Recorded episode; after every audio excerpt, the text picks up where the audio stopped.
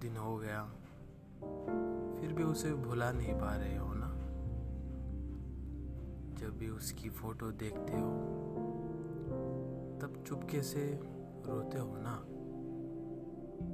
किसी के सामने उसकी याद आ जाती है तो रोने के बजाय ज़बरदस्ती मुस्कुरा देते हो ना। तो सुनो